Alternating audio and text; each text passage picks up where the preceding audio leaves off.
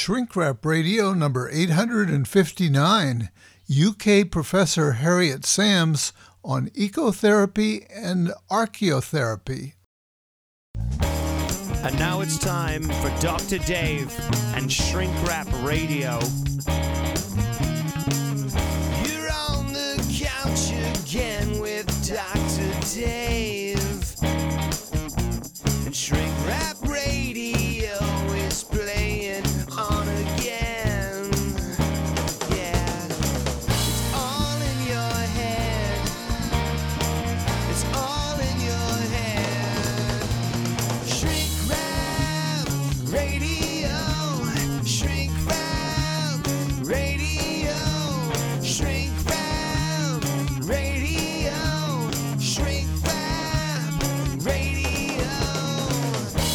Shrink Rap Radio. All the psychology you need to know and just enough to make it dangerous. It's all in your head. And now here's your host, Dr. Dave.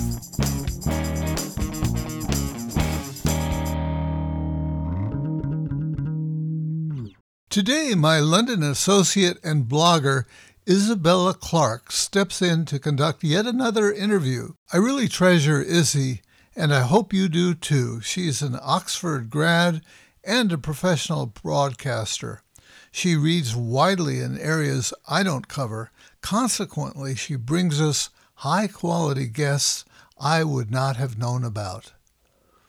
Now, here's Izzy with her latest find.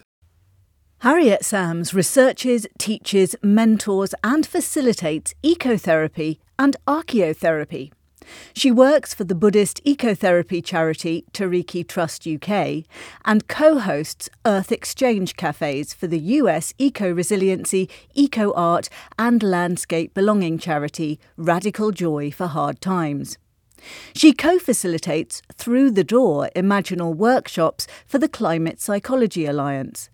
Her writing has been published on widely ranging but interconnected threads such as myth, archaeology, earth based spirituality, environmental art, and climate ecological chaos. Harriet is currently researching for her PhD in archaeotherapy at Bournemouth University. Now, here's the interview. Harriet Sams, welcome to Shrink Rap Radio. Thank you so much for having me, Izzy. It's lovely to be here. Well, you have such wide ranging interests ecotherapy, archaeotherapy. But let's start with your story. How did you find yourself going down these paths?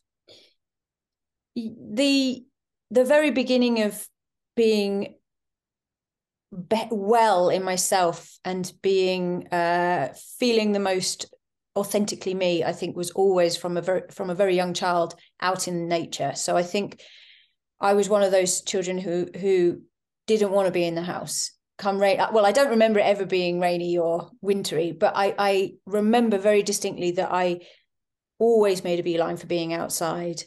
Um we uh, we were very lucky. I grew up in East Sussex, actually near in the Weald, which had forests and rivers and open pastures, and um, you know, so so I could easily get to these sort of wild spaces, and so I have a very strong memory of being well, being peaceful, being myself in that natural landscape. No matter what was going on in the family dynamics in the house, there was always a place for me. So I think really um, my my trajectory as a grown up um, and then a, as an academic and as a professional is always actually about being being able to return to a sense of um, sense of being connected to the land. And I think that as time's gone on, um, I first started out as a archaeologist, as a field archaeologist, because I had that really strong feeling of being connected, that I wanted to be connected, literally grounded in the ground with my hands in the dirt.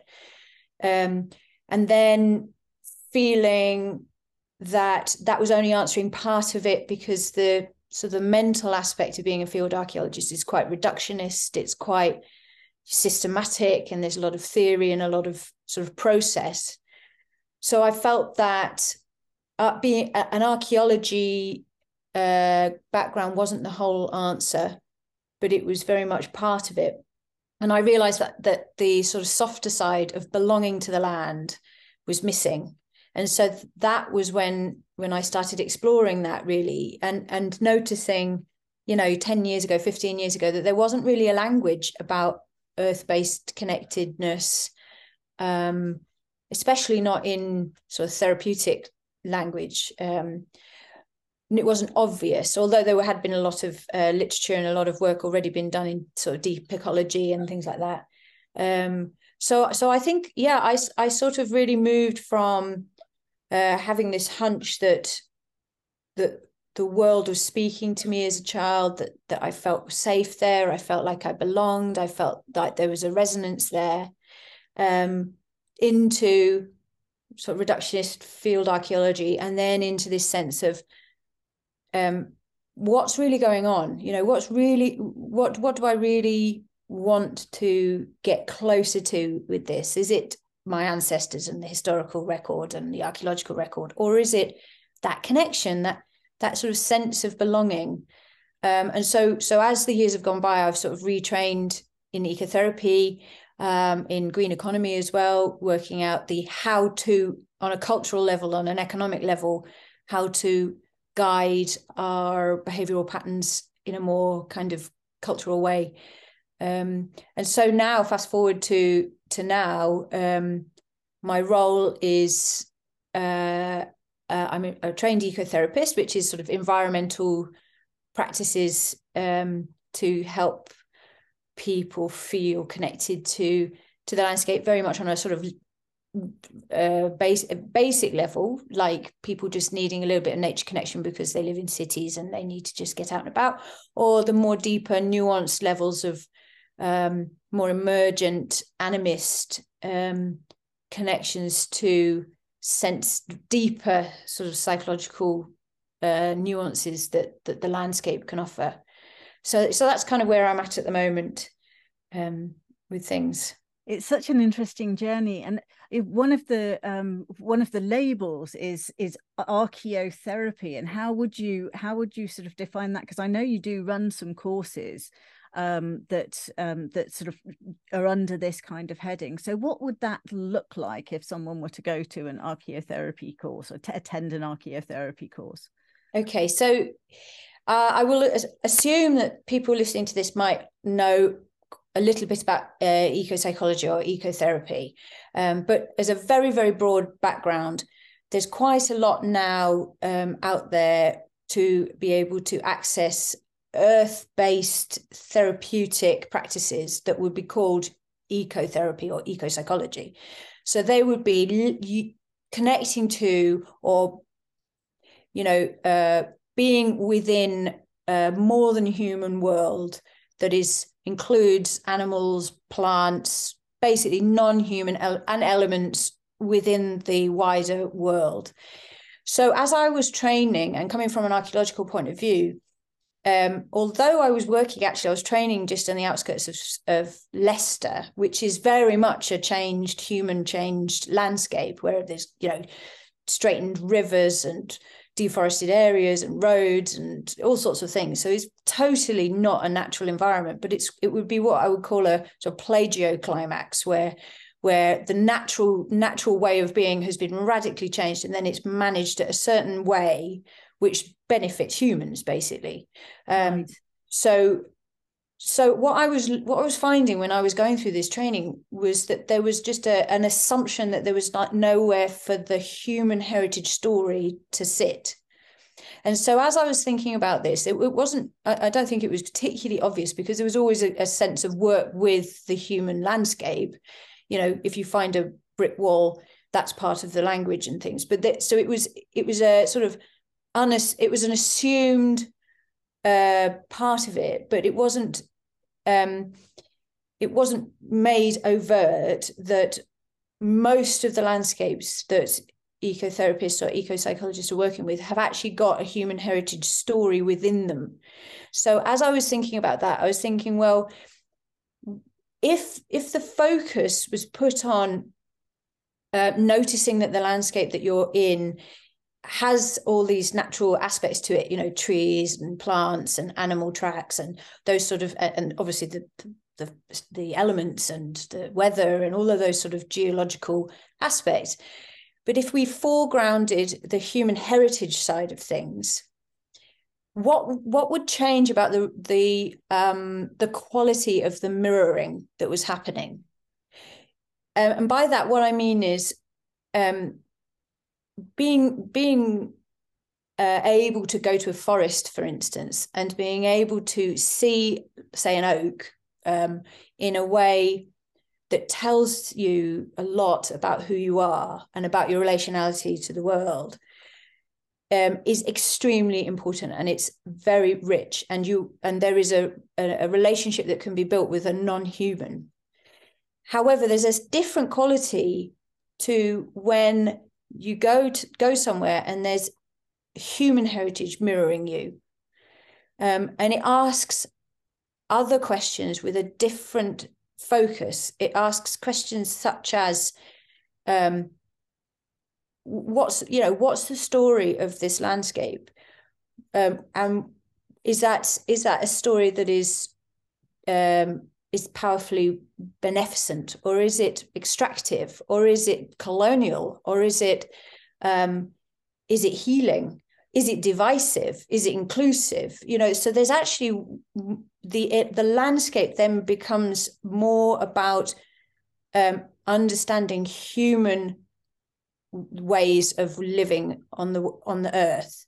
And then all and so so actually the mirroring is different. And so there's much more of a kind of sociological um, conversation that mm. begins mm. uh, and happens but even sort of deeper than that and really at the absolute core of it which i think really comes up in sort of prehistoric sites more than say industrial sites or medieval sites purely because the the the, the human landscape remains are almost so subtle that they have become ecology again but there's a point in time where where where we view we can actually see that the human ecology divide stops and there becomes the, the re-enmeshment.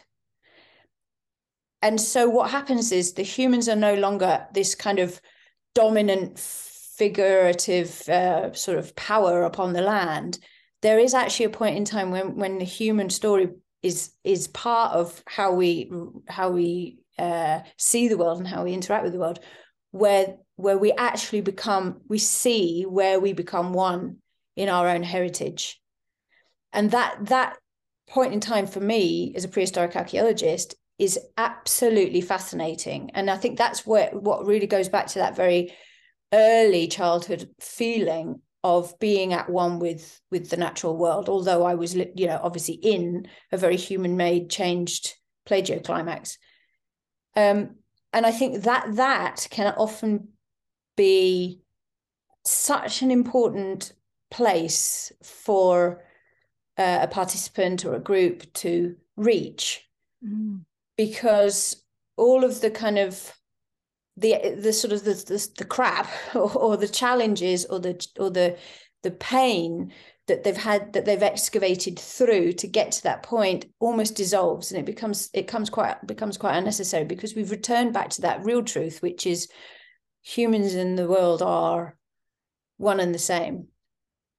And and it's the trajectory that's turned that's that's um, separated us is really only a very short period of time however even even though it's only a short period of time, it's a very powerful and very important period of time to be brought to. So what kind what what sort of issues do people come to these these kind of courses or these kind of practices with? What are they what are they looking for? What are they looking to find? Or do they or do they or do they come with all different reasons and mm. end up and end up sort of feeling the healing benefits of the same sense of truth and connection? That's that's a great question, and I think it's um, it's something that I'm still working to understand. Currently, I'm, I am, as you said, uh, I'm researching this as a as a field, and an emergent emergent field in a sort of therapeutic basis, and so things like finding out the boundaries of of the participant um, suitability are um, are very much in mm. progress. So far, I've run uh, three archaeotherapy group practices together for uh, a couple of months, sort of six weeks group process. Um, and in that time, the participants have, yeah, as you say, they varied very much in their in their need. I think there's a general need to reconnect. Mm-hmm. So there's that sort of uh, a lot of people say I, I'm just really interested in how archaeology and ecotherapy can can be merged into into something therapeutic. Um, so that's the kind of standing point. Um, and then a few cup a couple of more personal reflections of you know I've I've I've gone through a personal experience of pain, grief feel, filled experience, and I feel that there's something in the landscape that can be my healer. So I would like to have a little gu- bit of guidance. So there's those sort of things that come at the very beginning. But the pro, but what we try, uh, what I try to do um, and try to engender, very much comes from archaeological process, which is it's chronological and stratig- stratigraphical. Sorry, one of those words for you to say.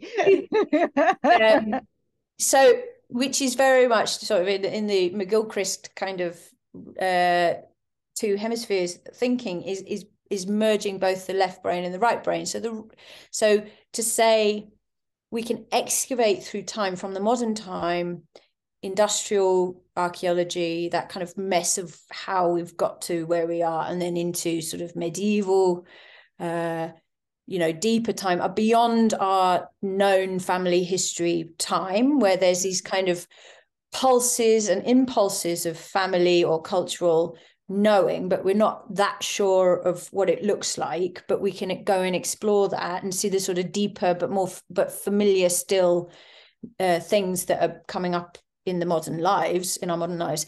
And then we go down through into deep deep time prehistory um, and as that process goes goes on, and these layers of uncovering, um, we sort we sort of using a left brain stratigraphic um, logical sequential process to excavate through time.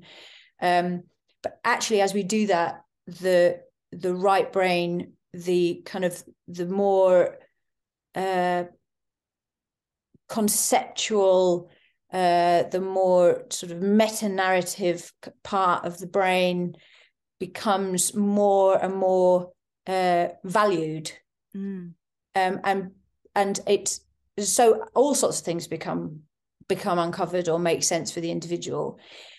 COVID, of course, and being online when trying to do group process and, and this sort of thing is fascinating because, of course, you'd think that with anything to do with the land, you'd all have to be out on the land yes. Yes. So when COVID hit, and it was like, okay, how do we do ecotherapy or land based therapeutic practices where everybody's stuck in a room staring at the computer screen? But actually, it's it's turned out to be really almost more meaningful because the people's landscape becomes very personal. It becomes really granular to the individual. So we then meet as a group, we share our own stories, and then each time we then have a practice. I'll say, so this week or this two weeks in between calls, go out to the land and ask, you know, this question or go or, or explore this aspect. And because it's land specific for that for that individual, yeah. um relationship becomes deeply personal and more and more nuanced without once digging digging a hole. So there's no excavation to it. It's all about relationship. Um and uh and also if if it were in a say like a kind of um mutually agreed place in the landscape for for a week's workshop certainly these things could be done but of course everybody would then disperse and they go about their daily lives wherever they were 100 miles away 300 miles away. But because you know at the end of the course that person is is with that landscape for years for the rest of their lives maybe it does exactly what i would hope that uh, any kind of earth landscape connection does which is it's built a relationship a real you know one that can be believed because that person can just walk out their front door and go and go to that place one of the things I found, I read an article that you wrote on um, on a um, Druidry website, and we'll get to Druidry in a moment because that's also fascinating.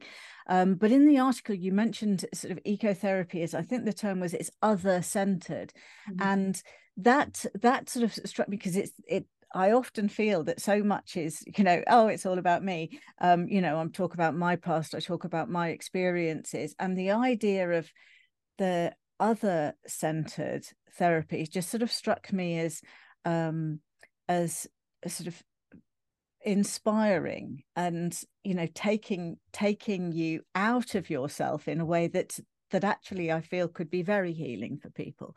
What does that what's the difference between another centered therapy and a and a self-centered therapy to put it to put it most blandly? Um well other centered therapy um, is very much the idea that it's not the person's individual mind, memories, experiences that that hold the answers necessarily. That there's a there's a, a triangle, a therapeutic triangle. There's the client, there's the facilitator, stroke therapist, but then there's the location and the place. And in this case, it would be the earth, generally speaking, or a forest, or if you're talking archaeologically, archaeotherapeutically, it would be, say, a, a ruined castle. Um, so that's your th- your third, your your other.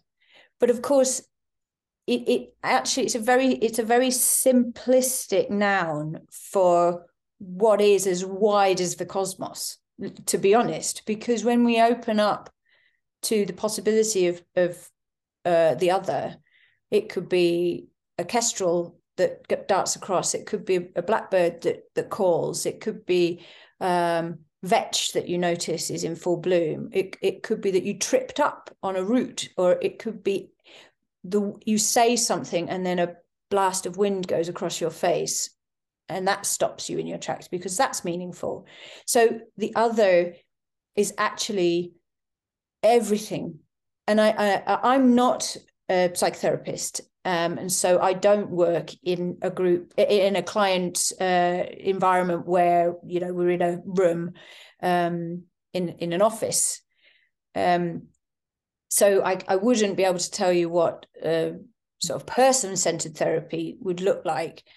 Um, however, I do know from from our colleagues who who do work in that kind of clinical way, um, and from my own experiences with um, with that kind of uh, approach to therapy um, is that there can often be a genuine worry about how that is how you move from person-centered therapeutic practices into other-centered therapeutic practices because quite frankly the other can be anything and everything and there's no control over that. Yeah. And so as a as a facilitator or or you know therapist or guide or mentor how whichever approach that you have um, in your profession, a coach, um, the acceptance of the unknown and the not knowing is actually one of mm. one of the deeply important aspects of why this is such a useful and helpful approach to um, individuals and groups. Um, although it is quite, you know, it can potentially be quite quite worrying and quite quite nerve wracking. Oh my gosh, what if it rains? What if people? What if a dog comes? What if, you know? Of course, these things have to be taken into consideration. Um, but equally, those kind of things are all opportunities for exploration. Um, so the so essentially, the other centered approach is um, where we are enmeshed in the earth and that then again brings a very different quality to the, the participants' experience of what they what they deem then to be of therapeutic value. I'm one of the when you were mentioning, you know, the the other could be the blackbird calling or the um because I I spend quite a lot of time uh, wandering around in um woods and fields and crawling around under hedges and things and um, on certain occasions so many things can seem incredibly sort of significant and meaningful to me. And there's always this uncertainty of whether i'm you know in a process of wish fulfillment or just sort of you know imagination or you know that it's it's it's exactly what you said that sort of like lack of control. I mean with a facilitator there i'm sure there would be a sort of like different experience of questioning into those um those my interpretations of what's going on. But that must be a very sort of like hazy area for how you know how creative people can be with um with interpreting the significance of something that happens. And um and you know you as a facilitator facilitator might might be there thinking gosh i don't necessarily think that's the most helpful interpretation or that that's a particularly benevolent interpretation um, and it strikes me that that must be quite difficult to deal with. Presumably, that's why you get training. yeah, yeah, definitely. I, I, think I think that's very interesting with anything that's um, that can potentially be of difficulty. You know, I, I think that this very much comes up where that's a fear of what if I can't control what then is the result of an interaction that's that comes from the natural world um, and I think that this this goes back to what you were saying about who is it right for? Who who would you who would you agree to work with? It's all about knowing your the limits to the to the therapeutic um, training that you've had. If if you if you think right, do you know what? What's coming up is way beyond my my uh, ability to guide you and help you. So you know, may, maybe this is for someone else. That's that's actually part of anyone's uh, ethical uh, way to approach anything, whatever their modality. For instance, um, you know, if you're, uh, you know, a hydrotherapist, for instance, you wouldn't throw someone into the deep end if they'd never known how to swim before. You know, it's mm-hmm. it's it's all about knowing that your this is the root of it. It's knowing that your client um, is safe, as safe as you can be, but not like uh, cotton wool safe, especially when you're working in the outdoors. And I think when you look when you look wider at the kind of people's professions where, who are working outdoors, I think there's actually um, a, a, a part of risk relationship that is built into people yes. who work in the outdoors. So that could be people who do uh, wilderness rites, rites of passage, vision quests, to uh, bush uh, craft training and you know men's circles around fires um, there's an aspect of wildness. Um, and i think that's actually always been quite interesting to me. Mm. um, which again um, fascinates me about what it is about being human that um, welcomes that. Um, you know so again it's it's a, sort of self-selection. Would i be interested in this sort of thing? Because i'm at the point in in my life where there's there's a returning to a belonging that's the core of what's uh, what's coming up. And with that am i in a place in a landscape in a world in a in a modality where i know that i'm safe to have difficult things arise? Yes. So so and I, I, think that say for instance um, let's say at a castle and the castle has a particular uh, history of um, a battle um, to do with um, a subjugation that happened with the local community. And that brings up for somebody a memory of when they were dominated or continually dominated or domestic abuse or something like that that comes up. Um, and they are really powerful and valid points. The uh, and they need to be uh, sat with because the the person wants to bring them because it's important for their understanding of of this kind of uh, dynamic that's coming up in the in the landscape. Um, and I think it's it goes to Donna Haraway, which I, I know that we've we've sort of discussed a little bit about Donna mm Haraway and, and, sort of staying with the trouble to honor that for for that individual. If if after a, a session um, it's clear that uh, you know there's further deeper work that needs to be done you know then perhaps there's a colleague that would be better suited for that however the root of um, earth-based sort of therapeutic um, guidance in any way is that the earth is there right for you to have a direct relationship.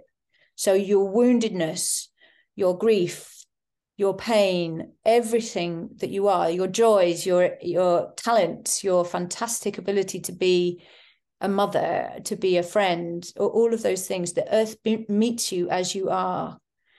And that is quite powerful in itself um and and so it yeah it it is it's it's it's about knowing that that the earth sort of seen it all before and it's writ large in the landscape. It's seen it all before we've done it all before it's there. And that's that's actually that sort of goes back to the quality of the mirroring. Mm.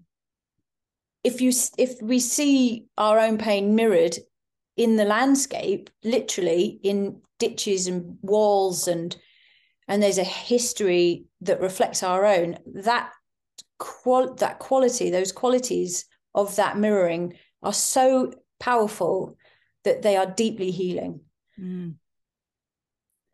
Oh, that's that's wonderful. That's beautiful.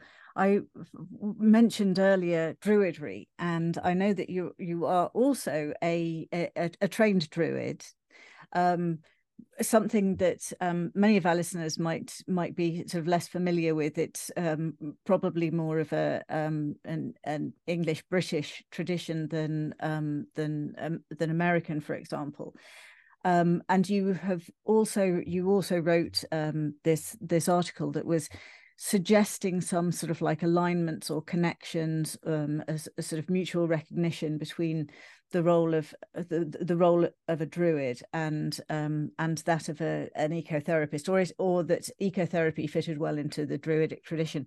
So, first of all, could you give us just a, a, a little understanding of what druidry is and how you feel that that tradition aligns well with um, this idea of service and of healing using um, using the earth as a as another?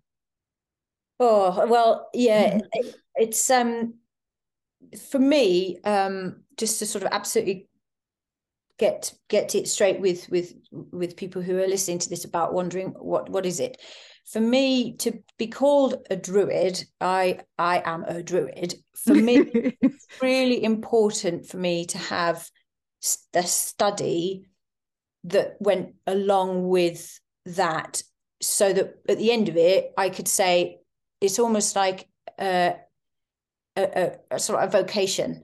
Mm-hmm. or almost like but not the same as a local vicar who has to go through the seminary to become a vicar who can then do marriages and deaths and and that sort of thing. Um because for me it felt like it had to be a learning journey um so that I could understand what it was on a cultural level. So so that there was a, a kind of um, service that I could be at the end, which would be called Druidic service.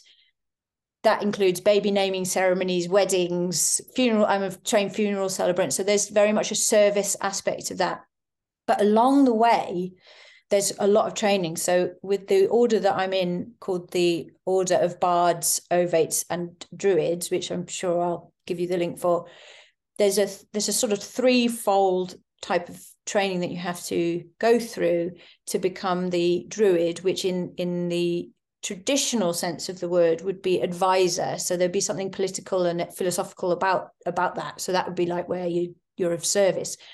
But the the, the first two phases aren't less important. They're just very very necessary and uh, qualities of their own in their own right. So the first one is the bard so you learn how to be creative. You learn about the law, the, the stories, the myths um, of the land and your own land, wherever you wherever you come from. And there's actually quite a lot of of order members from America. So maybe ah. get more American druids. That'd be wonderful.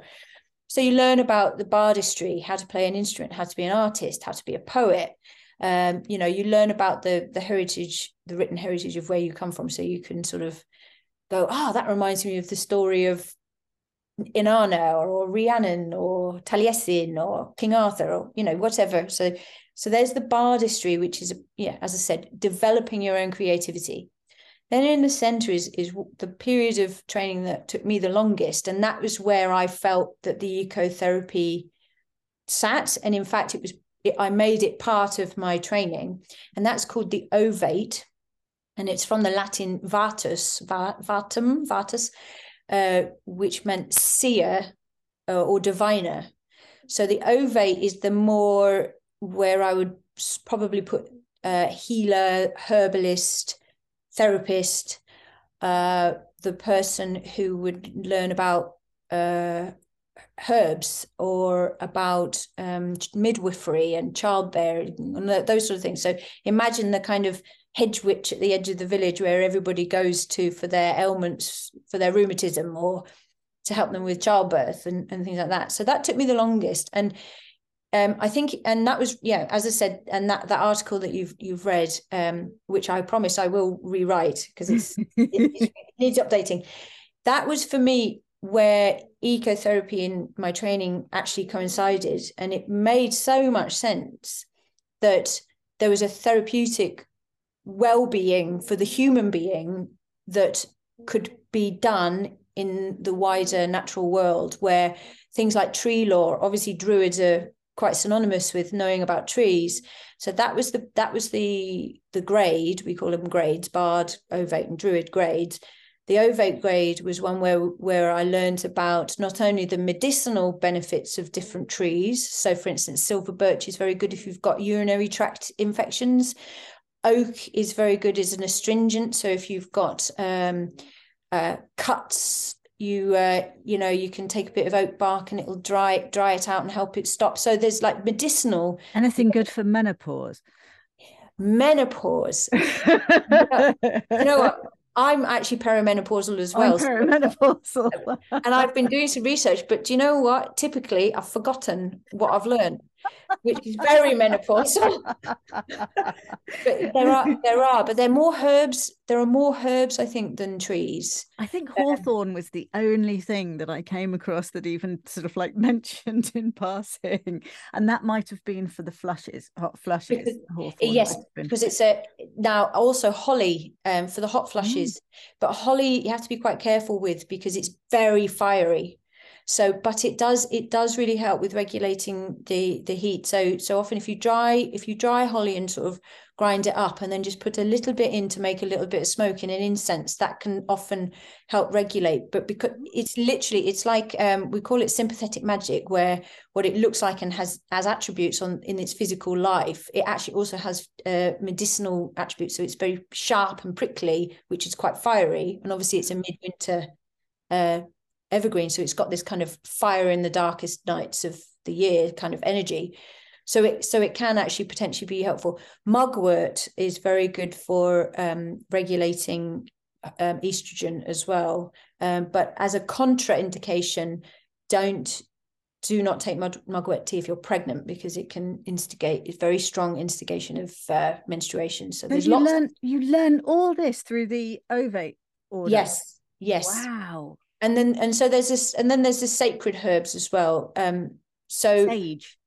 Sage well sage is sage is just like sacred anyway because it's fabulous isn't it? But there's yarrow there's vervain there's mugwort um, there's mistletoe of course um, and there's a couple of other ones that create what what are seen as the kind of mystical magical rites, uh, the, the the the herbs of the rites of the druids, but that's not the same as medicinal mm-hmm. herbs. There's a massive like apothecary of of of that. But anyway, so going back to the ecotherapy, Sorry, yes, but but that's fine because actually herb lore and herbalism is part of ecotherapy. Um, you know, people who are attracted to certain plants at certain times of year, if they they then research and go, ah, it's because you know, I had a respiratory infection, and actually, it turns out that that was really good for healing respiratory infections. So there's actually part part of ecotherapy is about knowing.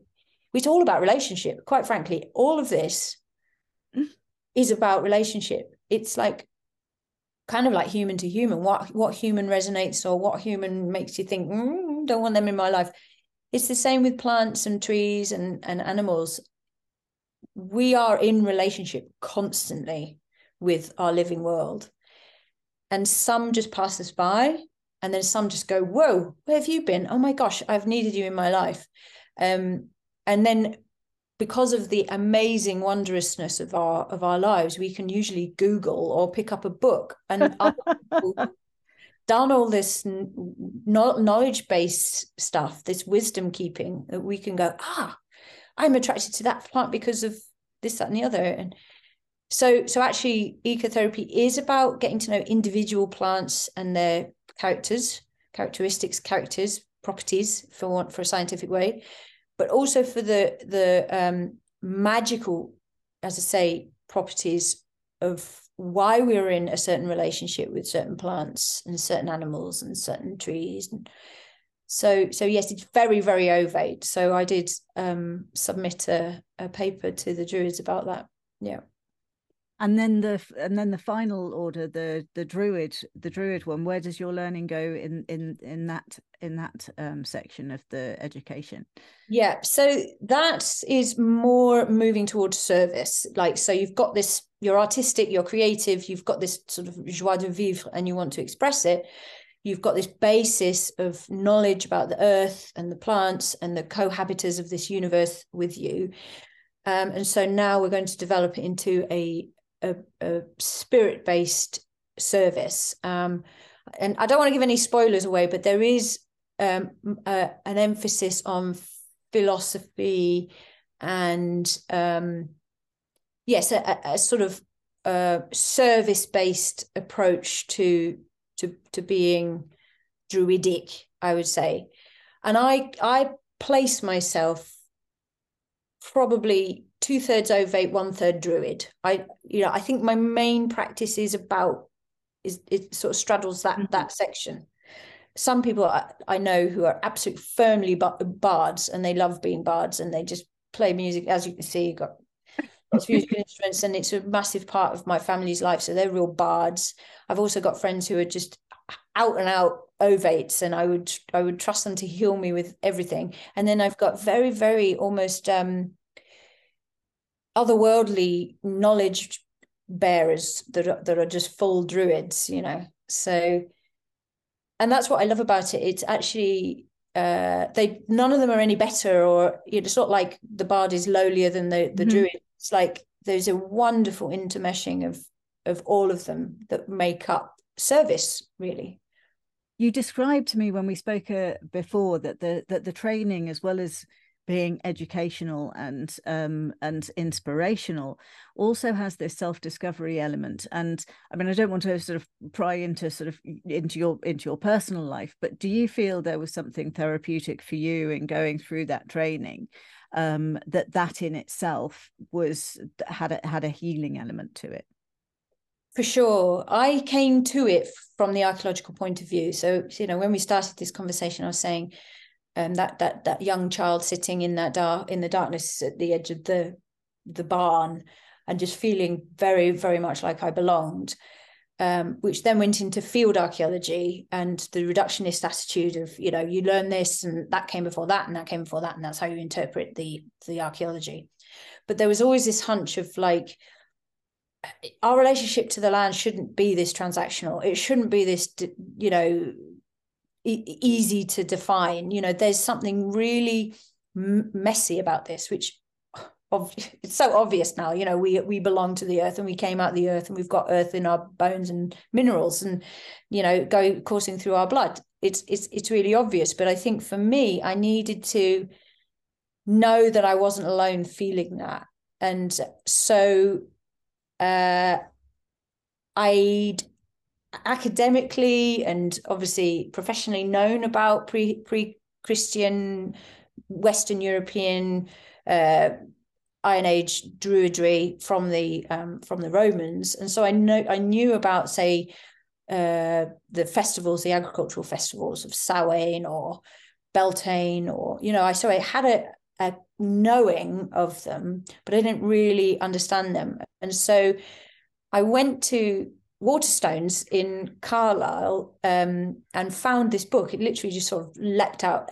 Everybody says this, but a, a book leapt out at me, and it was The Path of Druidry by a woman called Penny Billington. Mhm. And I was extremely cynical. I was like, right, I'm a diehard, academically trained archaeologist. If I get even the whiff of nonsense, I'm just putting this down and demanding my money back. Um, but I really was genuinely happy and surprised and reassured that it absolutely the, the, this sort of approach firmly rooted itself in in non non reconstructing not reconstructing nonsense you know. It wasn't the druids who built stonehenge you know those sort of things. It was all about earth-based spirituality and of our own rather than appropriating and taking from other places. It was like what does it really mean to be European? What does it really mean to have a mythology, a basis of mythology from Welsh mythology, from you know Nordic, from from Scandinavian, from the the the ones from the Romans, you know the pantheon pantheon of the Romans, of course, and how they how they, even though they subjugated and colonized Britain, they as they did it, um, enshrined British gods as they did it and Romanized them. So we've got a really good, strong idea of what we what we found was sacred, um, what language we still were using to define sacred parts of the world. So brig, brigantes, uh, means of exalted one or of a high place, and so she was of like the moorlands, the high places, but she was also exalted or um, you know Minerva Sulis, the the the Romanized goddess of the hot springs in in in Bath. So we know that the the heat of the the water coming out was sacred because we gave it a face, we gave it a name. Um, so as I was reading this, I was thinking, okay, now this feels like what you can't excavate. This is not the stuff that's left behind. This is the intangibility of why people lived. And that was like coming home. It really did feel like, you know, the answers aren't in the stuff necessarily that I find, but when I find them and I get this overwhelming feeling of like this pe- this person from 3000 years ago, that makes sense. You know, I found something that's that resonates in that way. Um, so yeah, there was very much a sense of coming home, and I had to park to a certain extent. I had to park that kind of rational, professional aspect of me to to fully embrace that I was going on a very different journey. You know that this wasn't westernized. That even though it is Western sort of spirituality, it, it was it, was non uh, it was not Christianized as such. Although Christians are very welcome, um, and some I I know Christian Druids. Um, so that's you know there is a real overlap and an, and a sensitivity and an understanding, but it was different, and it was it it was but it wasn't contradicting my my professionalism it was welcoming it in and and if if uh, there was ever i had this feeling although it never really came up and never needed to come up but if if i did ever come across something in the text that was clearly not from my experience academically or professionally uh, there would have been a welcome you know okay thanks for letting us know. I think we can re you can re can readjust what we've written. And so there was always this kind of porosity non-dogmatic right. porosity to the to the course which still exists today you know 12 13 years later so the, this this it seems to me as if um as if it enables healing to come from anywhere this this sense of por- porosity. But um uh, you mentioned that you mentioned the it it envelops the whole cosmos that you have this you have this sort of sense of belonging in something so much bigger and so much faster and um and it does feel as if that um that could certainly give people um a very different feel about their lives to that you know atomized individual on their own going through um going through an alien world um it that that that does sound as if it's something that perhaps people people need. Do you feel that there are more and more people who are searching for and reaching out to these different kinds of therapeutic modalities? That's that's definitely for sure. Um, there's been evidence from around about 2000 plus that uh, year 2000 onwards that um, there's percentage wise, there's more people either defining themselves as non uh, sort of Abrahamic faiths who are looking for an indigeneity in in itself. Um, but I, but since COVID, um, the membership numbers of this particular order, which I can only talk about this particular order, but um, have, I think, tripled. Wow! In, in the people who who want wow. to joined. Yeah, so we've gone from you know five, ten thousand members now to 25, 30,000 membership. Um, people who are go, who are saying, "I've always thought there was either something different about the world and I want to know, learn more, or um, you know, this is this. I think I feel like this course can help me understand myself a little bit more, as as you said, and as I, I was saying, that self development aspect of like, who am I really? You know, I've played the game, I've got a job, I've had my kids, I've played, paid my mortgage. What's going on in the greater, deeper relationality? But I think underneath that, there is very much a thread where people are uh, are understanding that on a uh, sort of gl- global level, there is radical shift, radical change. Things are moving. What we once thought was stable and um, going to sort of hold us forever are now starting to shift and so there is a definite move towards people understanding on an on a spiritual level a different way of being in relationship to the earth. Um, and i think that something like druidry although there are other earth-based spiritualities and you know the, the, the eco-christianity um, uh, and other uh, other ways of approaching things are certainly helping to find the answers.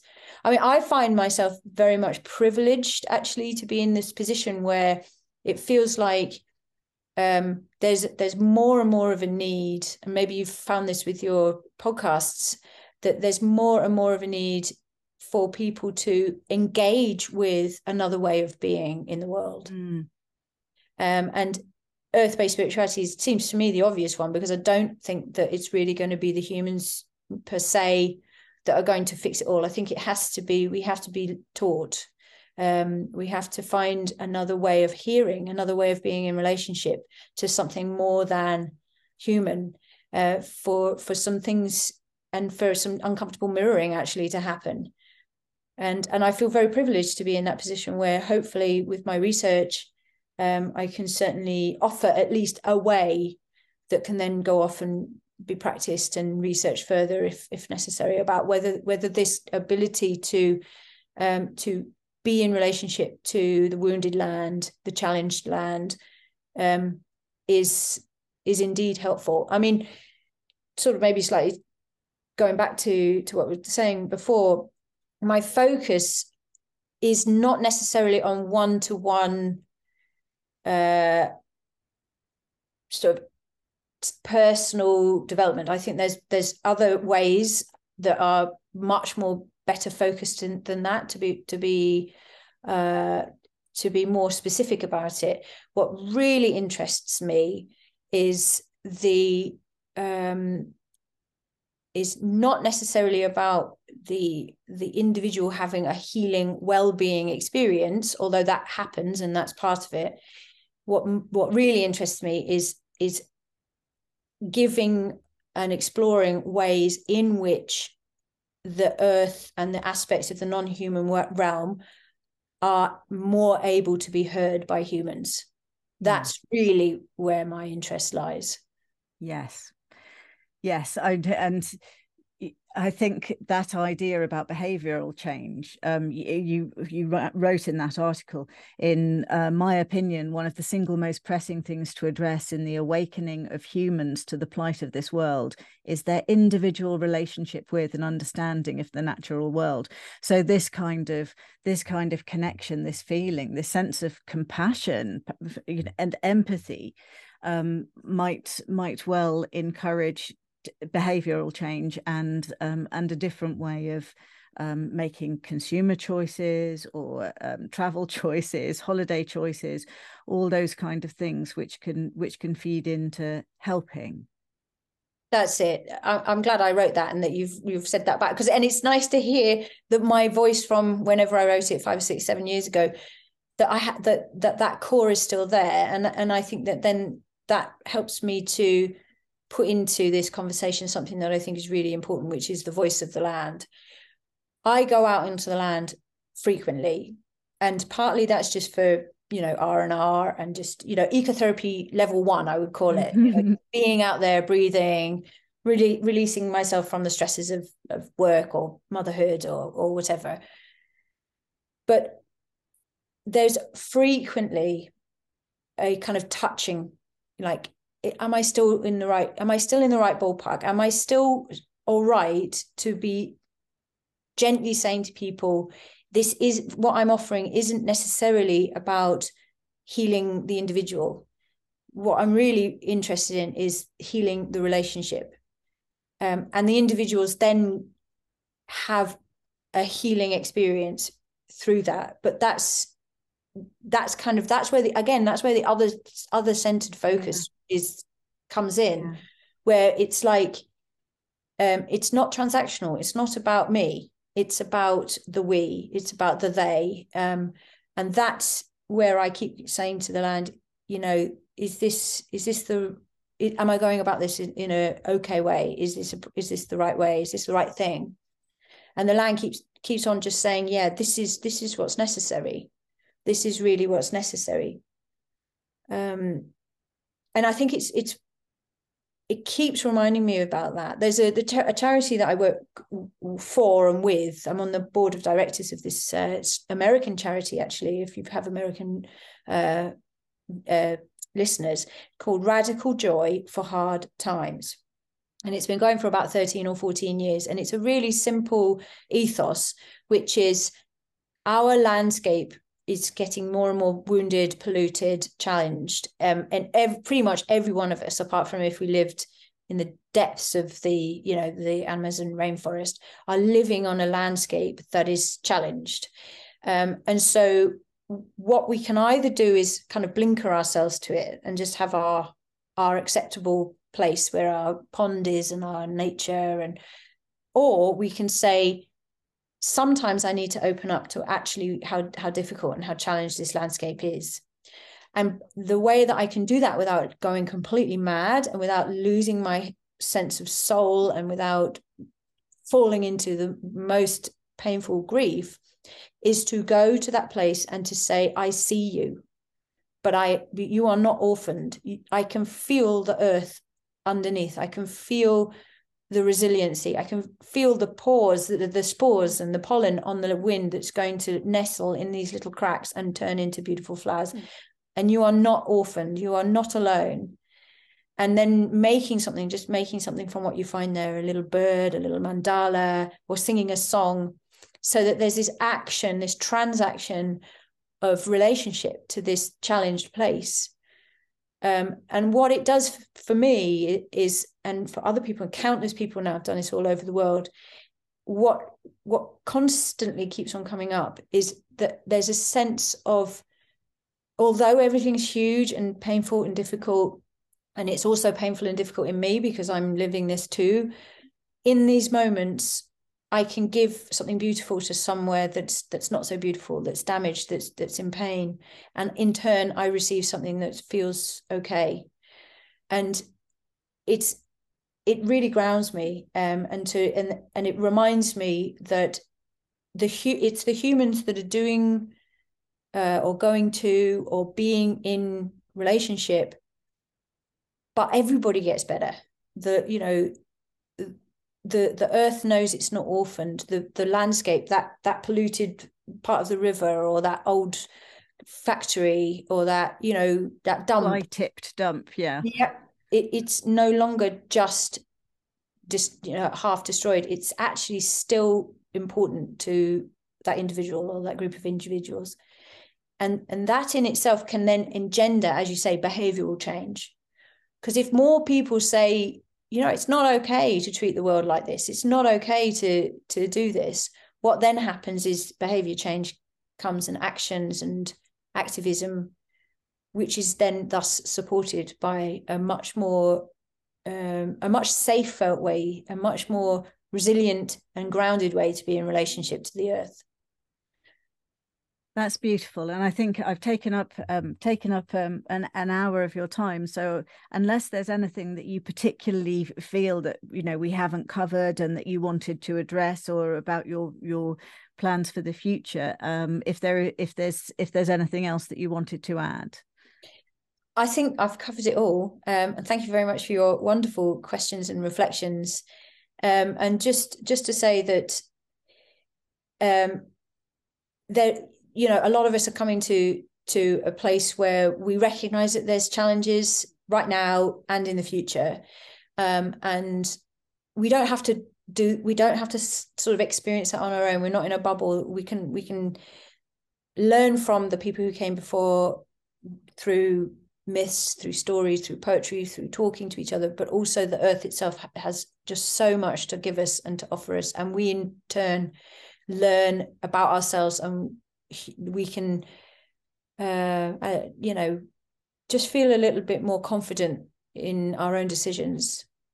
Um, so yeah it, it can sometimes feel overwhelming but actually you know hopefully there are ways that we can feel supported in the future and in our practices right now.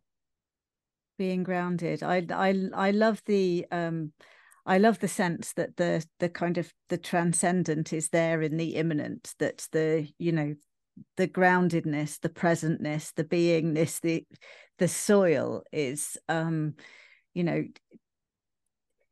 we we like to look to the stars and the sun and the sky, but um, but it seems to me, you know, an important an important balance to to recognize that this this is what births us and supports us. And um and yeah it would be it, it, it's it's wonderful to know that there are people who are developing that relationship and um and and working towards a healthier earth. That's so thank you that's wonderful. And, and thank you so much. And that's a lovely another conversation we can have another time about transcendence and descendants. I, and I'd really I'm, like to have that conversation. Yeah, yeah. So yeah, um, very descending right now. And it's and it's actually surprisingly beautiful. You know, it's uh, it's great. So thank you so much. Thank you. Thank you so much for being on Shrink Rap Radio. Yeah, it's been wonderful. Thank you.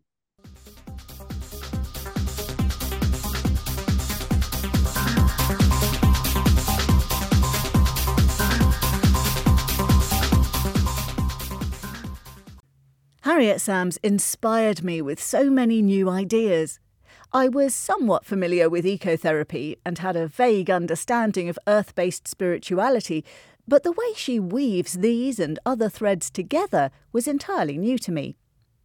As she stated in the interview, Harriet is not a psychotherapist, and her focus is on the more than human world rather than on the individual human psyche. Her work is all about relationships and connections. What she's enabling, it seems to me, is a better and truer understanding between humans and the rest of the natural and human influenced world, a process that helps with the healing of both.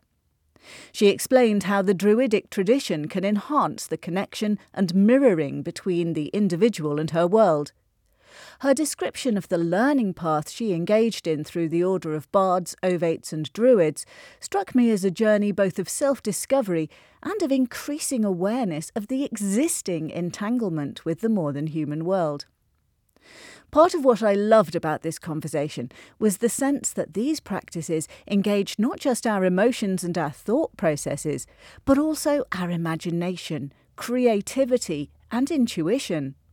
It appears to be work that integrates the whole of the psyche with the whole of the rest of nature. I'm so grateful to Harriet for her time and look forward to following up with her about transcendence and descent. In the show notes, you can find links to Harriet's website and to other organisations mentioned in the interview. I do hope you enjoyed this discussion as much as I did. Hi, Dave. Uh, this is Ofer calling from neighboring of Petaluma in Northern California, and I am the director of the Zur Institute, and I would like to share my deep, deep appreciation to your lively, informative, educational, interviews. I want to let you know not only we have used so many of them in our online courses for continuing education for mental health professionals. When I am on the treadmill, I just put my Bluetooth and uh, connect to any of your interview at random. And sometimes I find myself, oh my goodness, an hour later I'm still on a treadmill, a treadmill because I am so engulfed and mesmerized and engaged with listening to your live interviews. So thank you for providing such a fantastic resource to therapists, to educators, to the general public. So I can't wait to hear your next and next and next interview. And as you know, I'm not giving compliments very easily. And you'll be the first one to know that. So this is really, real appreciation from the bottom of my heart. Thank you, Dave. Thank you, Dr. Ofer Zur, creator and former owner of the Zur Institute, through which we've been able to offer continuing education units. Once again, time to shrink wrap it up. Thanks to my London associate Issy Clark and UK professor Harriet Sams for their fascinating conversation. Next week, my guest will be inspirational quadriplegic author Brooke Ellison, PhD, on her Look Both Ways memoir. Until then, this is Dr. Dave reminding you to be kind to yourself others, and our precious earth.